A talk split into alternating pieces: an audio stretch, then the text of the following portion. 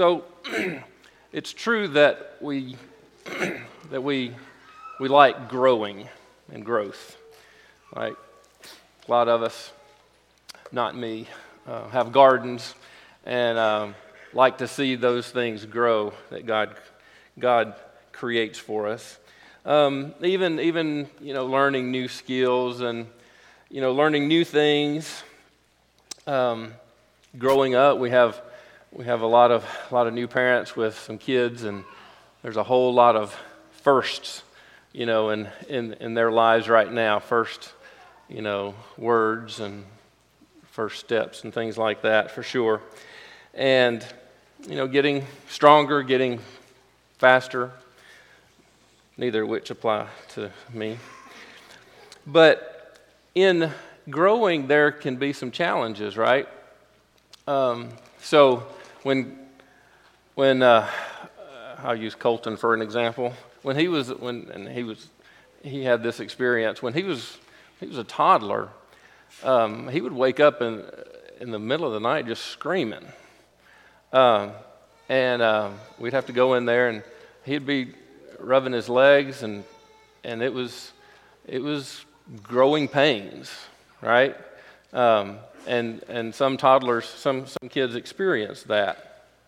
Um, we, we lived in a, in a house for a time that had hard slate, very hard slate tile floors with steps that were hard tile slate as well. And so with a you know toddler running around and going up and down stairs, uh, he stayed bruised uh, a, a ton, growing pains.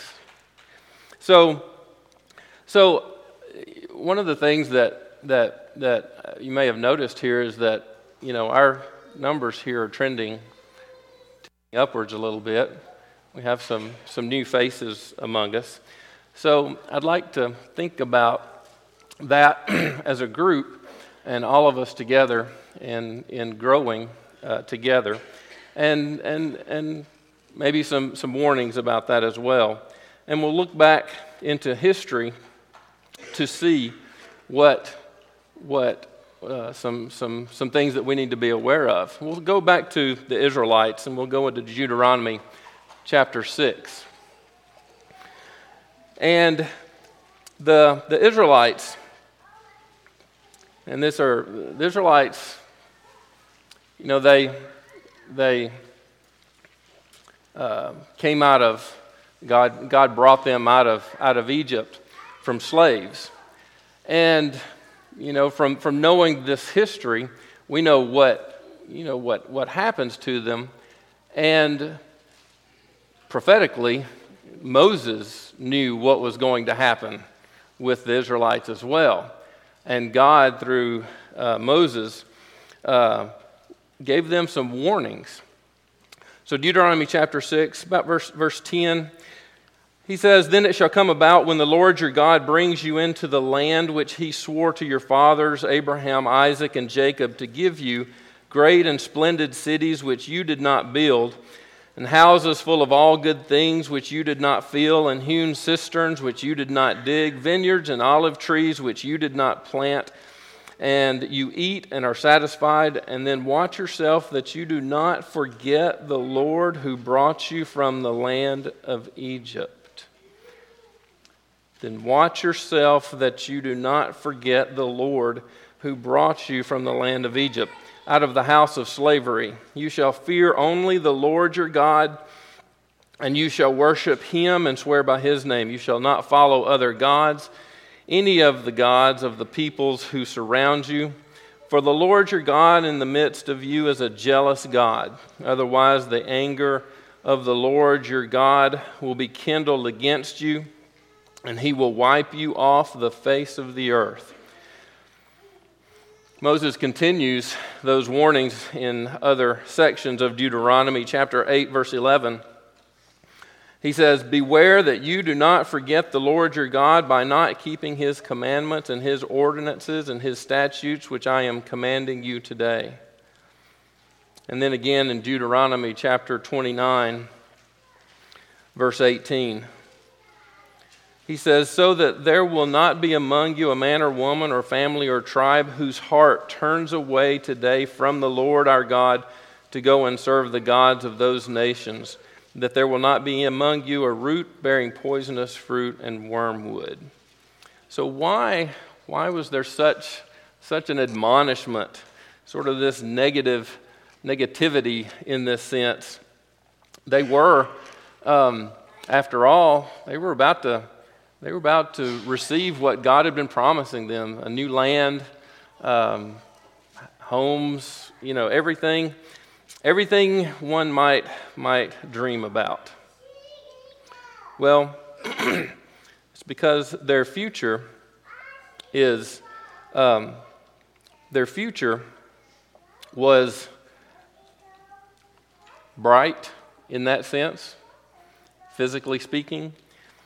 But what was, what was, what was the, their future going to look like? Back in, in chapter 8, continuing on in Deuteronomy 8, he says, Because otherwise, when you have eaten and are satisfied and built houses and lived in them, and when your herds and your flocks multiply, your silver and your gold multiply, and all that you have multiplies, then your heart will become proud, and you will forget the Lord your God who brought you out from the land of Egypt, out of the house of slavery. He led, he led you through the great and terrible wilderness with its fiery serpents and scorpions and thirsty ground where there was no water. He brought water for you out of the rock. Uh, in the wilderness, he fled you manna, which you, your fathers did not know, that he might humble you and that he might test you to do good for you in the end. Otherwise, you may say in your heart, My power and the strength of my hand made me this wealth. But you shall remember the Lord your God, for it is he who is giving you power to make wealth, that he may confirm his covenant, which he swore to your fathers, as it is this day. It shall come about if you ever forget the Lord your God and go after other gods and serve them and worship them. I testify against you today that you will surely perish, like the nations that the Lord makes to perish before you. So you shall perish because you would not listen to the voice of the Lord your God. So he was warning them about a day, and as we know the, the history, um, a day when they would feel like they didn't need God anymore. Um, or convince themselves that it was through their own might and their own power that, that they uh, received, that they had the land.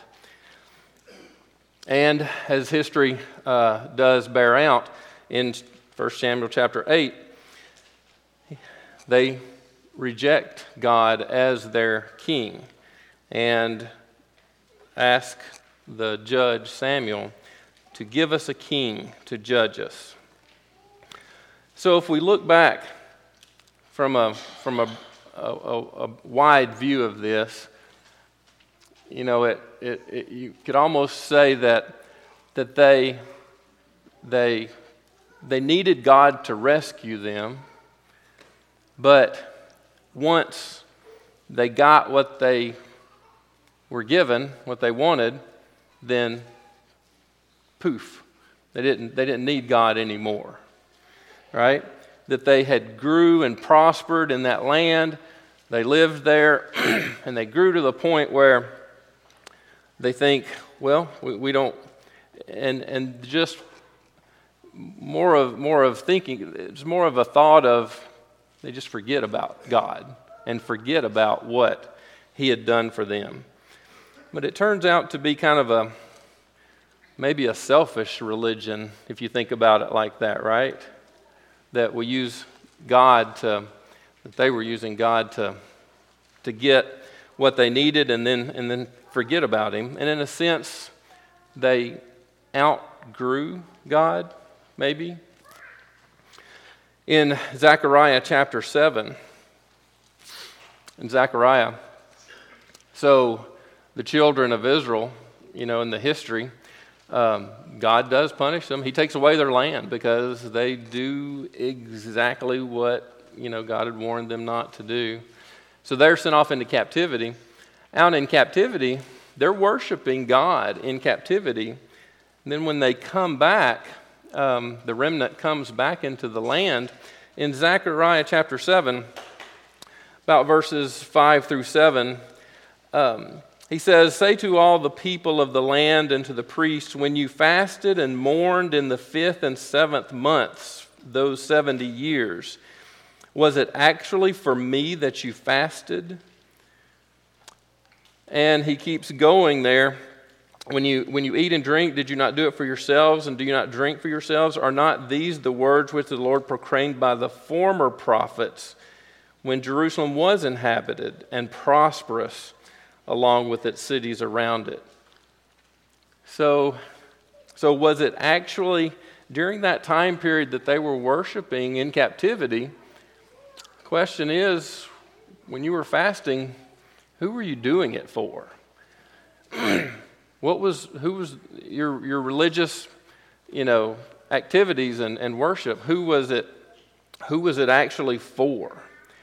So the question for us is can that, can that happen to us? Right? Um, is, and I ask the question for myself, is it, is it actually for God that, that I do what I do, that I say what I say? So when we think about, you know, here and, and local congregations, um, we may think, you know, look at the things that that, that we do, that, that maybe that Eastside does. And, you know, we, you know, we're talking with someone or even praying prayers. Um, you know, we may be, you know, indicate thankfulness to God. Our words might betray us in a sense. And, you know, terminology that comes out that says, well, we're, we're doing this, we're, we're supporting this and we're, we're sending you know this to, to these brethren and we're doing this and we're and we're doing we're we're doing all of these things. Um, maybe something that, that we can think about and think about you know our terminology because in that sense it sounds more like we're patting ourselves on the back in that type of terminology. Perhaps um, um, rather than giving God the glory for that. Because let's go back to the Israelites. You know, who was it that built those houses that they were living in and the vineyards that were already there? God's the one that had done all that for them. Think about it for ourselves if we're able to help anybody and support anybody and, and provide help, help send food, who's doing that? Anything that I have, it's what God's given me. It's what's God's, and, and we just become this vessel or funnel, you might say, because it's just going through, you know, it might come through our hands, but it's going to to brethren, uh, um, to other people that, that and, and we just think about ourselves as servants, as tools uh, that God can use for whatever He wants to accomplish and where He wants to accomplish it. So um, we can think about our, our words and our, and our terminology, and we think, you know, we are, and be thankful and, and ask God to use us as servants in whatever ways that, that, that He wants and that will further His kingdom. So let's think about, about um, growth and what growth really looks like. You know, we see the, the numbers maybe trending, you know, upward, you know, a bit right now. But what do, what do we define as growth versus, you know, what, what, and compare that to what God sees as growth? and we look back to that history again. When did, when did God see growth um, in, in the Israelites? It, you know, in, in a worldly viewpoint, you might say, hey, when, when, when they actually conquered and succeeded in getting that land and they went in and they, they're, they were able to live there and expand their, you know, and, and take over that territory. That's growth. They're, they're growing. But who was it that fought the battles for them and gave them that land? It wasn't anything of their own strength and might, for sure. One of the other things that, that God really didn't like, and this is not, this is I'm not trying to point at this right now, but counting a census back then, God did not like that. We talked about this in our class uh, the other night. Uh, counting, counting the people, um, God forbid that. He did it a couple of times for seemingly very, very real purposes and, and had them do that. But in general, counting, uh, that was, God did not like that because what does counting your armies mean? What was the purpose of that? As to see, I was to see how big you were and how big you think the other guys are and if we can do this or not. What, is that, what did that take off the, the table completely? That God was the one that was going to be doing this for them. It took away the, their dependence on God. All right? So, so rather than, than those kind of worldly viewpoints of growth, what God wanted and what, what God was pleased with, and we can look to the period of the judges through this, was when the people turned to him and they realized that the path that they were on was not godly. And they realized their dependence and they realized their need for God. So, this growth was spiritual in nature. And when the hearts and minds of the people turn toward God, that's, that's, what, um, that's what God saw as spiritual growth. And their wanting, their desire for a relationship with Him. So, so with, you know, with us, what lessons can, can we learn from that? And you know, numbers are, are, are, numbers. There's, there's some value in, in that for sure. But what if we tried to, what if we, instead of counting just, you know, head count, what if we made it a count of how many, how many Bible studies are going on amongst us with non Christians? That would, that, would be a, that would be a good count. Um, or how many spiritual conversations that we've had with the unsaved, with those who, who don't know Jesus. Um, maybe, maybe the number of Christians who are stepping outside of our comfort zones to find ways, maybe new ways, that we can serve God and serve in His kingdom and be his servants and tools in his kingdom. Tried to.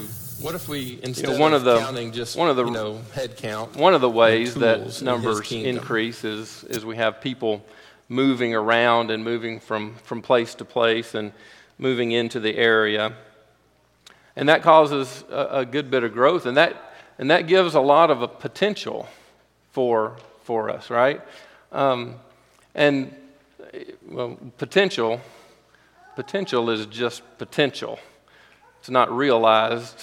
Sometimes it can go either way, right? But, but, but Christians, and, and we, Christians who have moved in here and, and become a part of Eastside, some of them are elders here now, right? Um, are deacons, um, um, teachers. You know, that's, that's, that's definitely a, part of how our numbers, numbers change, right? And as we think about this idea of, of growing, growing together, it's helpful and necessary to realize our roles as, as, we, as we join together and as, as families come in with us, new converts come in with us. What is, what is our roles? And God has set up exactly a, a, an, the, the methods for uh, being guided and directed.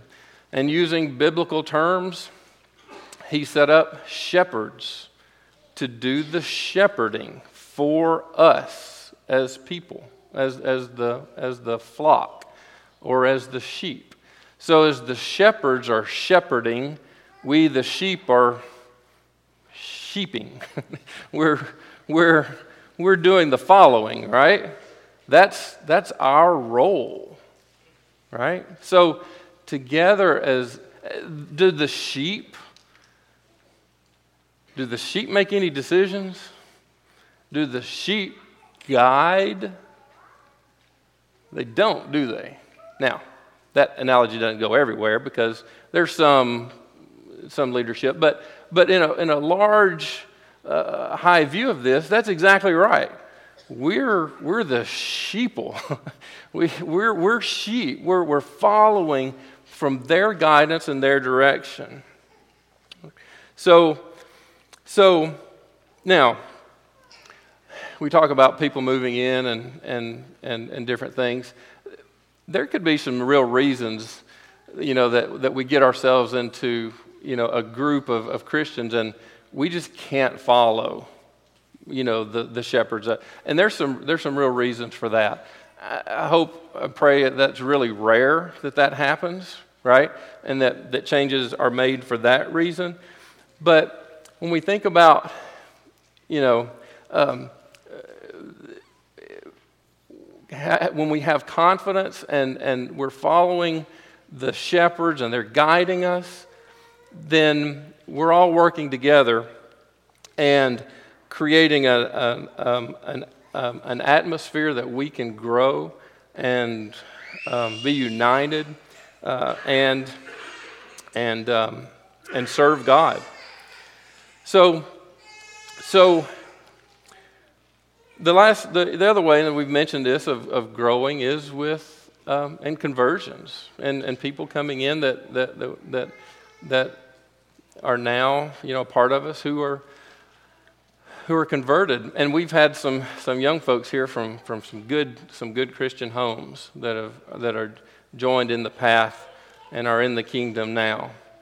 And when, but when we, you know, converts that come in from, from different circumstances, from non godly homes, that's more of a challenge for us to incorporate them, isn't it?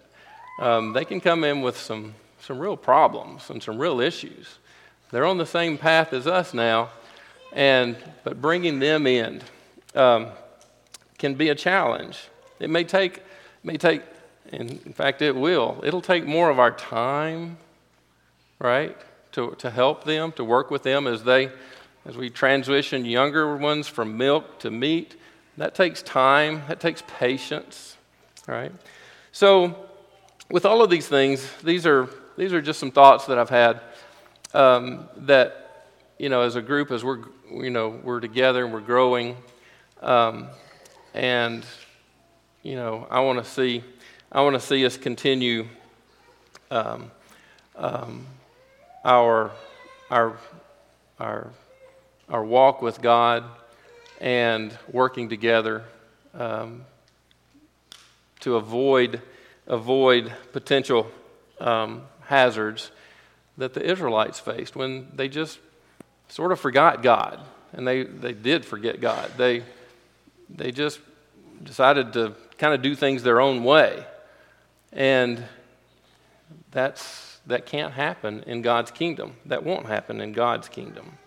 So, the summary just we're thinking about and looking and recognizing what growth looks like, real growth.